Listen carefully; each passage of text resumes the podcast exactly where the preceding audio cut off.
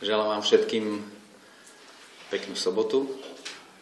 Ja by som rád dnes s vami otvoril písmo na takých dvoch miestach, ale ešte skôr, než e, vás budem navigovať, tak chcem sa vás spýtať, či ste niekedy premyšľali nad tým, alebo či ste niekedy našli e, nejaké miesto v písme, ktoré by možno detailnejšie, presnejšie ukázalo na to, ako Ježiš zachovával sobotu. Ako Ježiš svetil sobotu. Ako ju prežíval. Čím sa zaoberal. Chodil Ježiš do synagógy, to vieme. Ale čo robil po obede Ježiš? Áno? Pretože my niekedy s tým máme problém, áno? Ja keď som ešte začínal na Slovensku ako kazateľ, tak som mal tri zbory, bolo úplne samozrejme, že bolo odpoludnejšie zhromaždenie.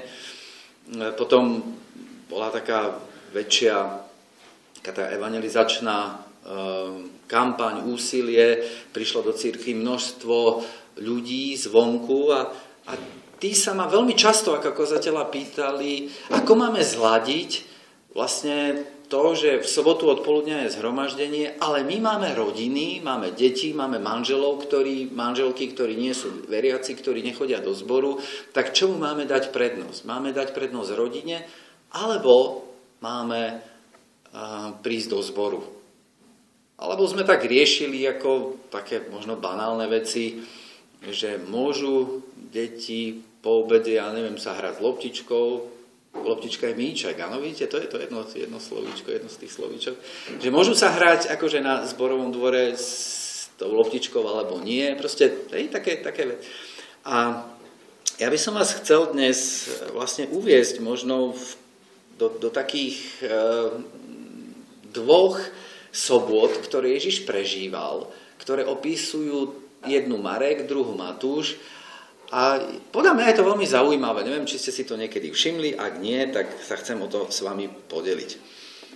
Uh, jeden, mám rád ruskú literatúru. Jeden, jeden uh, ruský alebo sovietský spisovateľ Alexander Solženicin kedy si napísal uh, knihu, ktorá sa volá Jeden deň Ivana Denisoviča. Neviem, či ju niekto z vás čítal, či poznáte tú knihu ktorej opisuje jeden z 3650 dní väzňa menom Ivan Denisovič Šuchov, ktorý bol odsúdený za údajnú špionáž na 10 rokov na nútené práce do sovietského zajateckého tábora na Sibíri.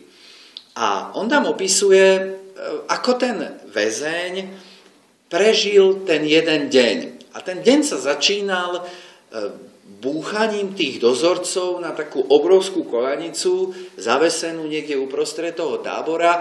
O 5. hodine proste e, tí, tí dozorcovia pravdepodobne s veľkou radosťou hej, ako mlátili takým veľkým kladivom na tú kolenicu a budili všetkých, všetkých e, väzňov, hej, ktorí v tej zime, v tých ťažkých podmienkach vlastne sa museli zoradiť a išli, išli do práce.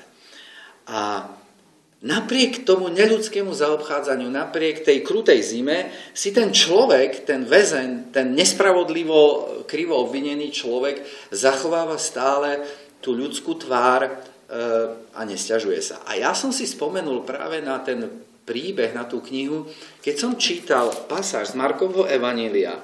Takže to prvé miesto je Markovo Evanílium, e, prvá kapitola, Takže ak máte Bibliu, tak si môžete otvoriť so mnou Matúš, e, pardon, Marek, prvá kapitola. A tam máme chronológiu jednej soboty. Ano, ako ju Ježiš, ako ju Ježiš e, prežíval. A mohol by som tú kapitolu alebo e, tú pasáž nazvať jeden deň Ježiša Krista, alebo jedna sobota Ježiša Krista. Ehm, na to, že Marek píše pomerne strohým štýlom, tak nás prekvapí, že, že sa tej sobote venuje pomerne podrobne. Áno, čo, čo, čo počas nej Ježiš e, prežil. Takže začíname v verši 21, jedna, prvá kapitola, verš 21, kde je napísané, potom vošli do Kafarnaumu a hneď v sobotu vstúpil do synagógy a učil. Hej, takže Ježiš ide do synagógy, my nevieme presne, kedy sa to zhromaždenie v sobotu začínalo, ale e, ten príbeh hovorí, že, že Ježiš tam e, učil, uzdravil ešte démonom posadnutého človeka a po skončení pobožnosti, ako to my nazývame, sa spolu s Jakubom a Jánom odobral Ježiš do Šimonovho a Ondrejovho domu. To je verš 29. Len čo vyšli zo synagógy, sledujte tú chronológiu, prišli s Jakubom a Jánom do domu Šimonovho a Ondrejovho. Tam E, mali pripravené pohostenie, pretože sme na, na, na Blízkom východe. A zdá sa, že skôr, než si zasadli k stolu, tak Ježiš ešte vyliečil Petrovú svokru, a to je to druhé slovičko, tchýni, áno, aby ste vedeli, z horúčky, ktorou, ktorou trpela. V Petrovej rodine zostal Ježiš pravdepodobne až do západu slnka, ale dlho neodpočíval, pretože po skončení soboty k nemu začali prinášať všetkých chorých a posadnutých démonmi, ako píše Marek. Celé mesto zhromaždilo sa pred dvermi, eh, a to je ten verš 33. A celé mesto zhromaždilo sa pred dvermi. My nevieme, ako to nočné uzdravovanie, to večerné uzdravovanie po sobote trvalo. Nevieme, kedy išiel Ježiš spať, ale vieme, čo nasledovalo po pravdepodobne krátkom spánku a to máme vo verši 35. Tam je napísané, zavčasu nad ránom ešte za tmy vstal a vyšiel, odišiel na osamelé miesto a tam sa modlil. A hoci nevieme, ako dlho sa Ježiš modlil, to, že Peter a jeho druhovia, učeníci, potom, e, čo sa asi vyspali, začali sa zhromažďovať ďalší záujemcovia, takže oni začali hľadať Ježiša. No a keď ho našli, tak, e, alebo 36. verš hovorí, ponáhľali sa za ním Šimon a tí, čo boli s ním. A keď ho našli, povedali mu, všetci ťa hľadajú. Áno, všetci ťa hľadajú. E, Ježišová reakcia je nasledujúca. Poďme aj do iných mestečiek, aby som aj tam kázal, veď na to som prišiel. To ukazuje, že Ježiš nemal voľnú nedeľu, ano, ani po náročnom programe predchádzajúceho dňa. Toľko chronológia. Ano, neviem, či ste stihli to so mnou sledovať, ale ja to zopakujem. Jeden deň alebo jedna sobota Ježiša Krista. Návšteva synagógy, sme si povedali, kde Ježiš učil a uzdravoval. Potom sedel s priateľmi u nich doma, sedel v súkromí, bol v rodine, potom po sobote pokračoval uzdravovaním, potom išiel krátko spať, skoro ráno vstal a išiel sa modliť. Nedočkavci ho rýchlo vyhľadali a on odchádza kázať a uzdravovať zase na iné miesto. Ako by ste zhrnuli takú sobotu? Ako by ste ju zhrnuli?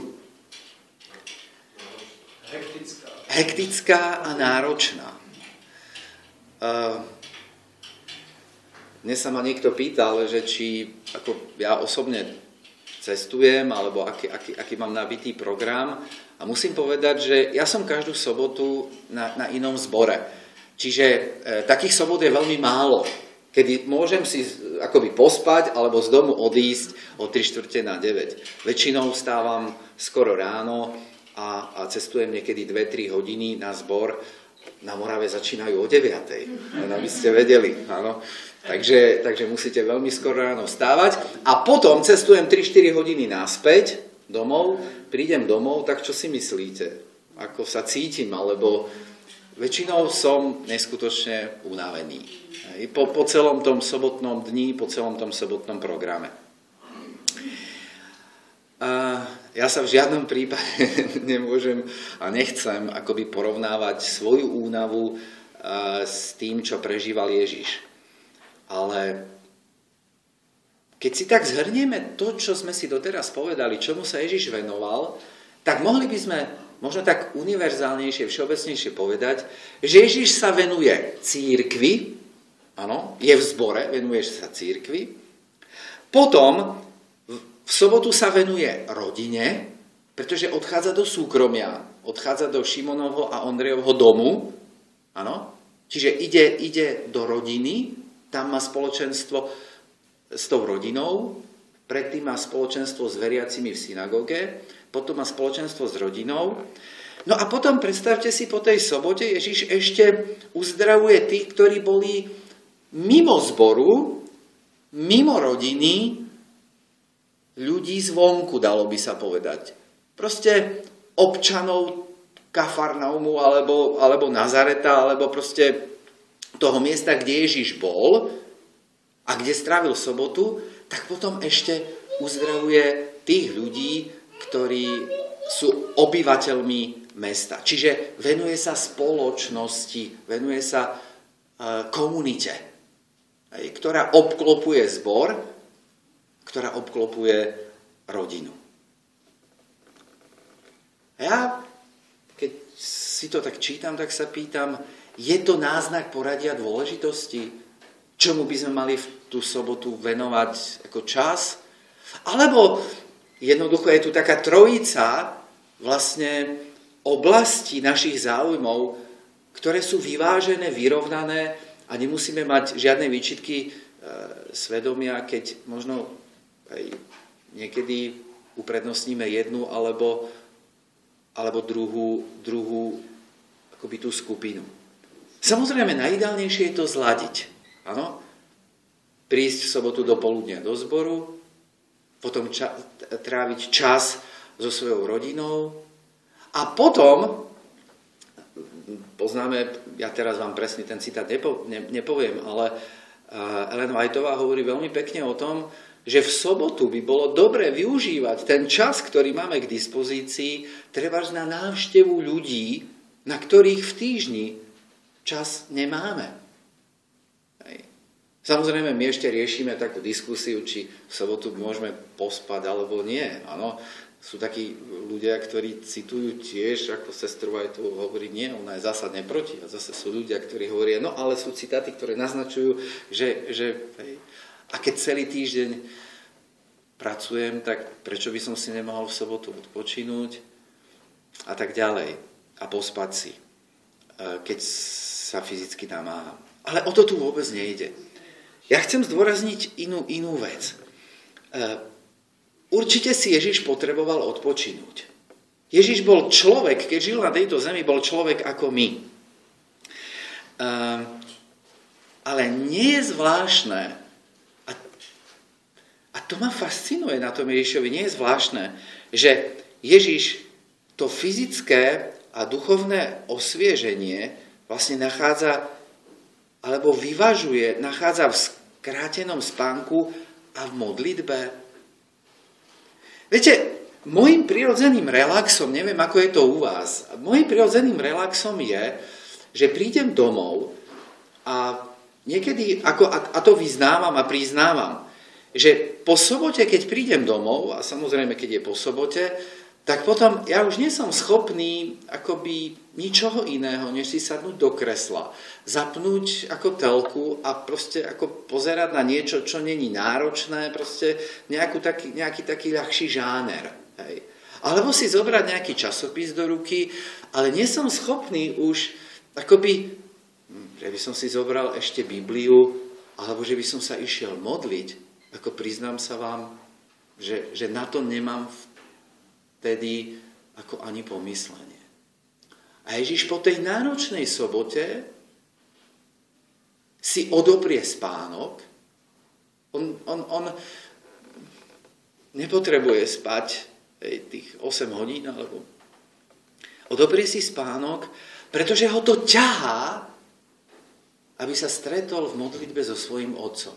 Jeho to ťahá, on vlastne ten relax alebo to osvieženie, ten odpočinok, ten pokoj vnútra vlastne nachádza v spoločenstve so svojím otcom. A to ma fascinuje. To, to, to, to neskutočne um, obdivujem. My by sme niekedy povedali, nemohol Ježiš čas na modlitbu, na spoločenstvo s otcom venovať uzdravovaniu ľudí, neurobil by užitočnejšie, keby sa nemodlil, menej sa modliť a viac slúžiť. Áno. A Ježiš vie, že to tak nefunguje. Ježiš vie, že potrebuje tú modlitbu, potrebuje to spoločenstvo práve preto, aby mohol znovu na druhý deň a tretí deň a štvrtý deň znovu slúžiť. Aby vedel, prečo to robí. Aby dostal znovu a znovu silu na to, aby mohol slúžiť.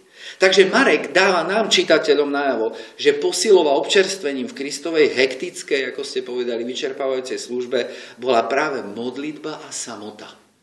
Modlitba a samota.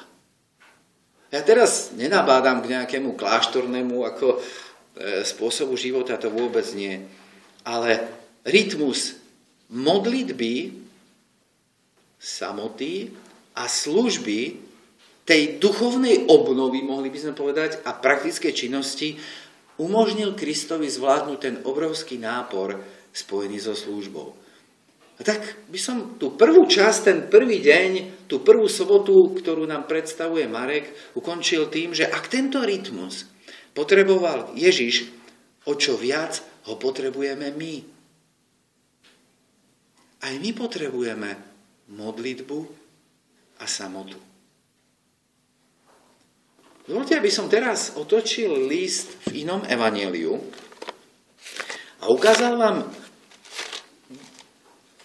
sobotu, ktorú opisuje Matúš, ktorú prežil Ježiš. V niečom je to spoločné s Markom, v niečom bude určitá odlišnosť. Takže sme v 13. kapitole Matúšovho Evanelia a tam Matúš opisuje jednu zo sobôd, ktoré prežil Ježiš. A ja prečítam prvý verš. Z tohoto zatiaľ, z toho verša zatiaľ nevyplýva to, čo som povedal, ale ja vám to ukážem o chvíľočku. Takže, 13. kapitola Matúšovo Evanília, prvý verš. V ten istý deň odišiel Ježiš z domu a posadil sa pri mori.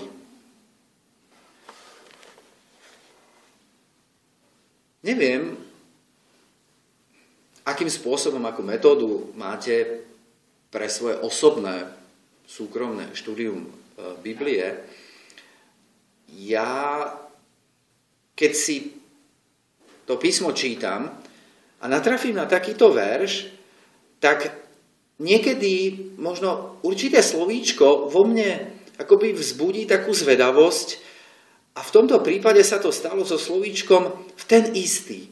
Čo myslí Matúš tým, na čo sa odvoláva, keď povie, že v ten istý deň a vlastne je taký detailný, že povie, to, čo nasledovalo, sa odohralo v ten deň. A tak keď som skúmal, o aký deň ide, tak chronologicky sa vraciam niekde do tej minulosti a ja zistím, že tú charakteristiku toho dňa, o aký deň išlo, určuje o kapitolu predtým v 12. kapitole verš 1, kde je napísané, v ten istý čas išiel Ježiš v sobotu pomedzi zbožie a učeníci boli hladní i začali trhať klasy a jesť. Mne to ukazuje na to, pretože keď čítam ten, to, to, to ďalej, tak všetko sa odohráva v tú sobotu. Takže v ten istý deň, keď je napísané, keď Matúš hovorí, v ten istý deň Ježiš odišiel z domu a posadil sa pri mori, tak ja viem, že Ježiš to urobil na konci alebo potom, čo čosi prežil v sobotu.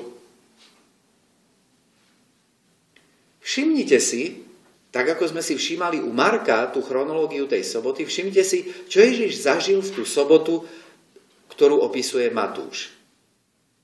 Tá prvá situácia bola určitá hádka e, s farizejmi o to, že či Ježiš správne zachováva sobotu, respektíve jeho učeníci. Pretože oni išli do synagógy, išli do zboru a po ceste učeníci trhali klasy, robili to, čo sa v sobotu nesmie. Boli obvinení a vlastne tí farizeji provokujú Ježiša, lebo povedia, pozri sa, čo tvoji učeníci robia. Hej, to je vlastne obvinenie Ježiša, to nie je obvinenie učeníkov.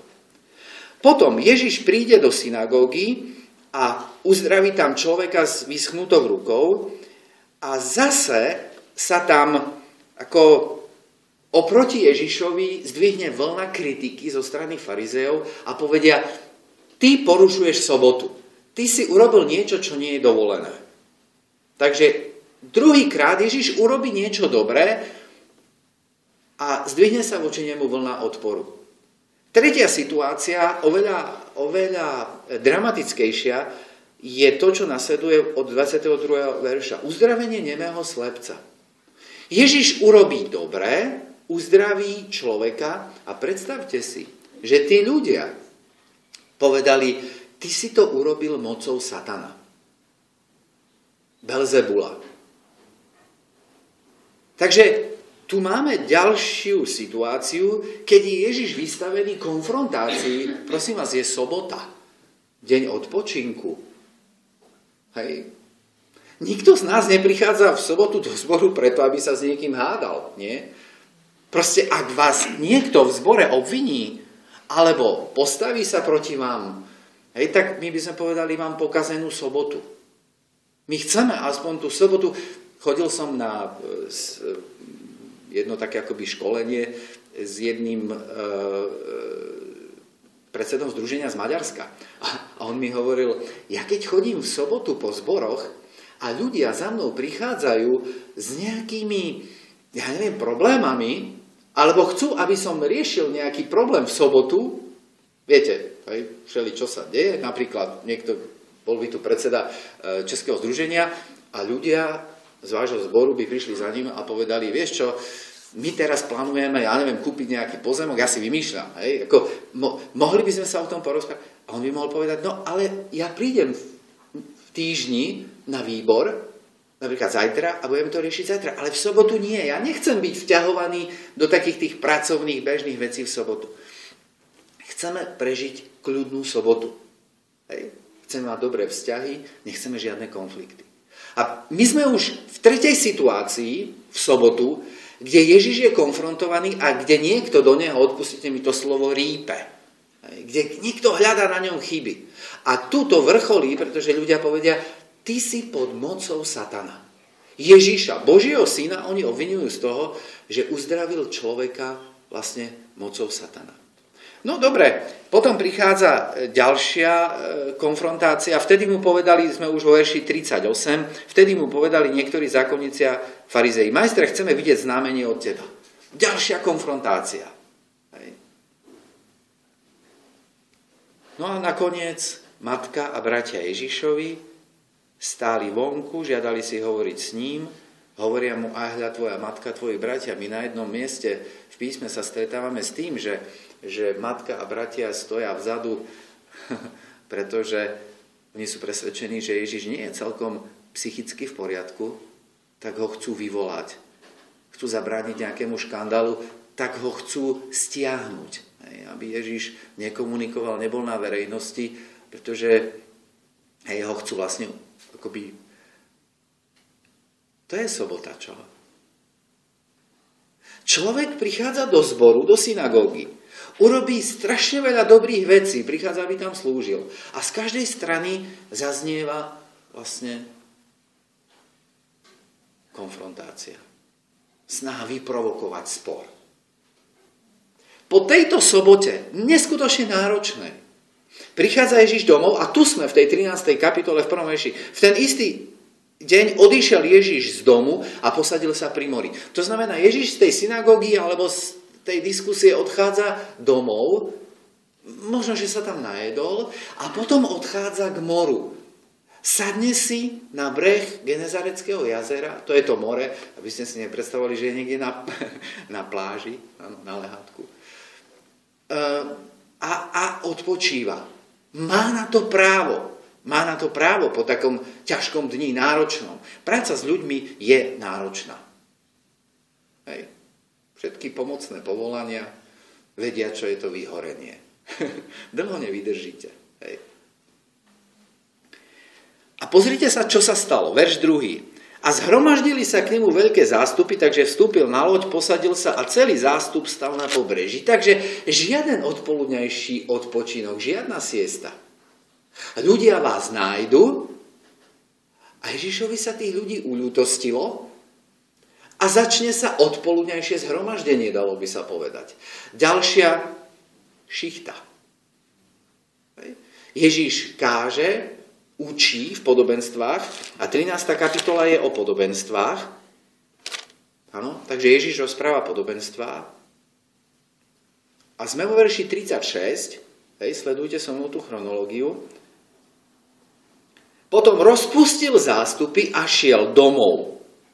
Takže Ježiš ukončí odpoludnejšie zhromaždenie a ide domov. Konečne. A pozrite si druhú vetu. I prišli k nemu učeníci a povedali, vylož nám podobenstvo o kúkoli na poli. Takže jeho učeníci idú s ním domov a nastáva tretia smena. Ja neviem, ako to nazvať. Ježiš ako by sa nemohol, prosím vás, zbaviť aj tých ľudí, ja to poviem takto, ale ono, Ježiš ich neodmietol. Ježiš dovolil, aby tí ľudia za ním išli, išli domov. A tam im rozpovie, alebo povie im výklad toho podobenstva. Takže pomyslieť na nejaký odpočinok pri Genezareckom jazere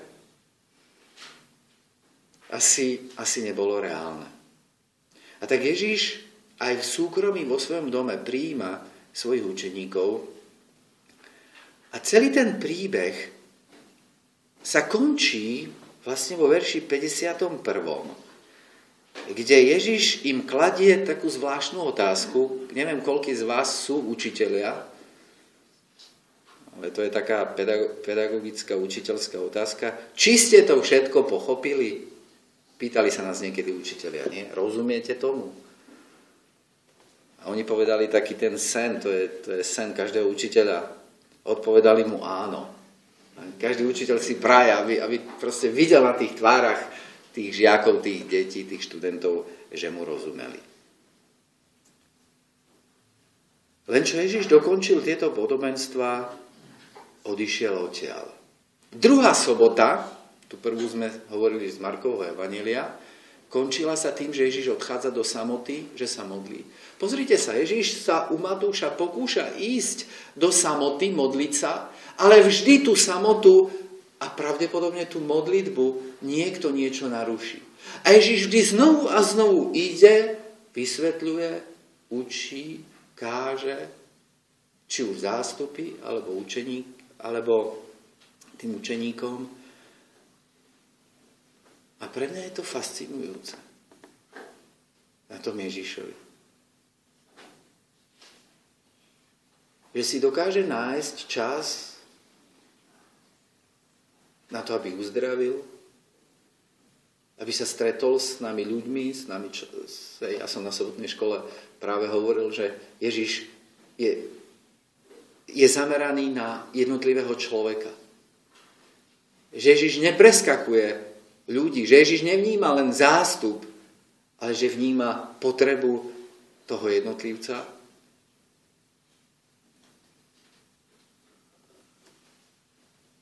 A že počas tej druhej soboty, keď mal zase právo na to, aby si odpočinul, aby sa utiahol do samoty, aby bol vlastne sám, tak on vždycky pozitívne reaguje na tú potrebu ľudí počuť Božie slovo.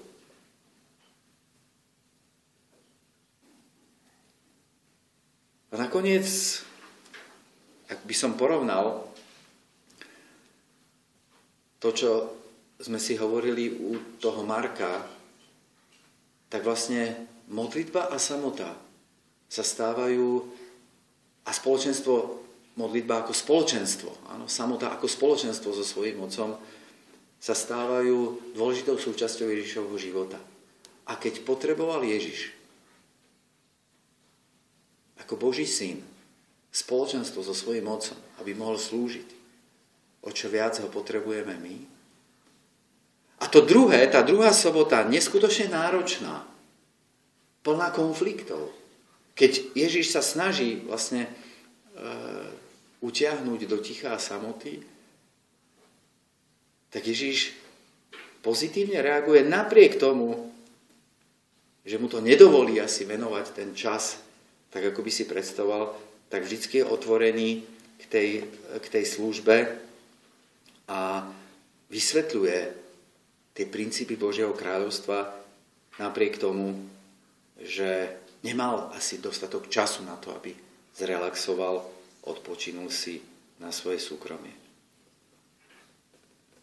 Dôležitá vec ešte z tej druhej soboty je ale to, že Ježiš hovorí v podobenstvách a učeníci za ním prichádzajú, aby im vysvetlil to, o čom kázal. Lebo kázal v podobenstvách.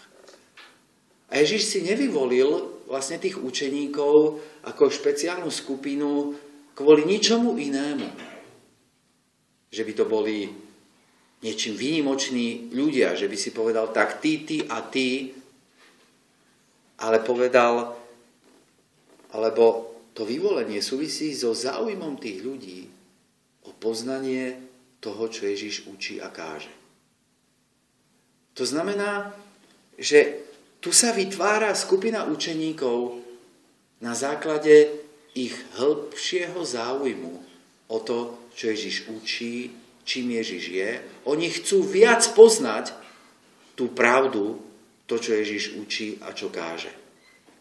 A tak sa vytvára skupina ľudí, ktorí obklopia Ježiša, ktorí prídu do jeho blízkosti a s tými Ježiš rád a tým venuje Ježiš svoj čas. On opustí zástupy, pretože alebo zástupy odídu, áno, skončila sa pobožnosť, skončila sa tá oficiálna časť a veľa ľudí odíde s tým, že síce tomu nerozumiem, ale mám aj iné povinnosti. Ale okolo Ježíša sa začne zhromažďovať skupina ľudí, ktorá možno takisto nerozumie tomu, čo Ježíš hovoril, pretože Ježíš hovoril v podobenstvách, ale ktorá si dá námahu alebo ktorá chce prísť na to tajomstvo, ktorá chce poznať do hĺbky to, čo Ježiš hovoril a voči takým ľuďom, alebo takým ľuďom je Ježiš ochotný venovať svoj čas. A tak, záver, samozrejme my sa pozeráme dnes na tie dve kapitoly na Ježiša ako na človeka, ktorý je unavený, ktorý si zaslúži odpočinok, ktorý musí spať, ktorý musí jesť. Ale dnes my veríme, že Ježiš žije v nebi, že je náš príhovorca a neexistujú žiadne prekážky. Neexistujú žiadne prekážky, ktoré by Ježišovi bránili dnes, aby nemohli počuť naše modlitby, aby sa nám nemohol vlastne venovať. Jediná prekážka, jediná vec, ktorá tomu bráni, alebo my máme vo svojich rukách, je to, či to chceme alebo nie. Tak ako učeníci prichádzali za Ježišom, pretože chceli vedieť niečo viac, chceli poznať to tajomstvo, tak to je všetko v našich rukách. Máme neobmedzený prístup, ako hovorí apoštol Pavel, k Božiemu trónu. Je na nás, či chceme Ježiša poznať hĺbšie, bližšie, či chceme vojsť za ním do toho domu, ako to urobili učeníci a položiť mu tú otázku. Pro, povedali mu, prosili ho, vylož nám podobenstvo o kúkoli na poli. Ježiš je pripravený aj dnes, aby nás vlastne oboznámil aby nám odkryl veci, o ktorých, ako hovorí písmo, o ktorých sa nám ani nesníva. Záleží od nás. Ježiš je pripravený.